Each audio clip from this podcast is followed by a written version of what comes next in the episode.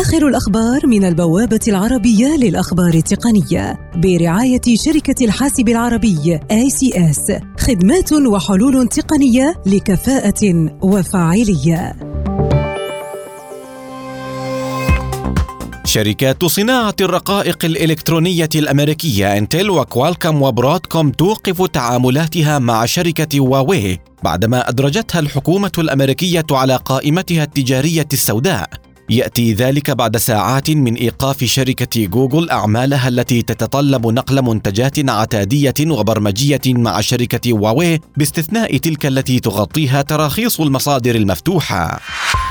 هواوي تقول إنها طورت نظامها التشغيلي الخاص للهواتف الذكية وأجهزة الحاسب بحيث يمكن استخدامه على أجهزتها في حال عدم توفر الأنظمة الحالية اندرويد وويندوز المقدمة من قبل شركات التكنولوجيا الأمريكية.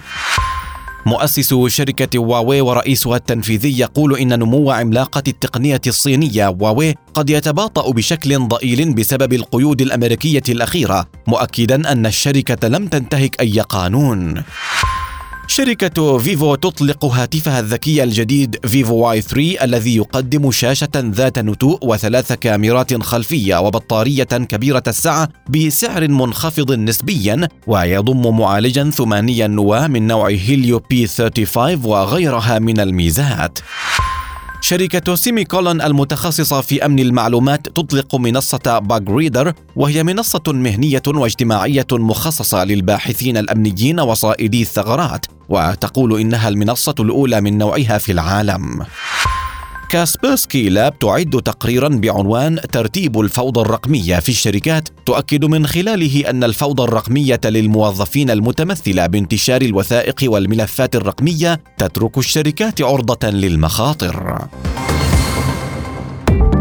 آخر الأخبار من البوابة العربية للأخبار التقنية برعاية شركة الحاسب العربي ICS خدمات وحلول تقنية لكفاءة وفاعلية. لمزيد من تفاصيل هذه الأخبار وأخبار عديدة يمكنكم زيارة موقع البوابة على شبكة الإنترنت aitnews.com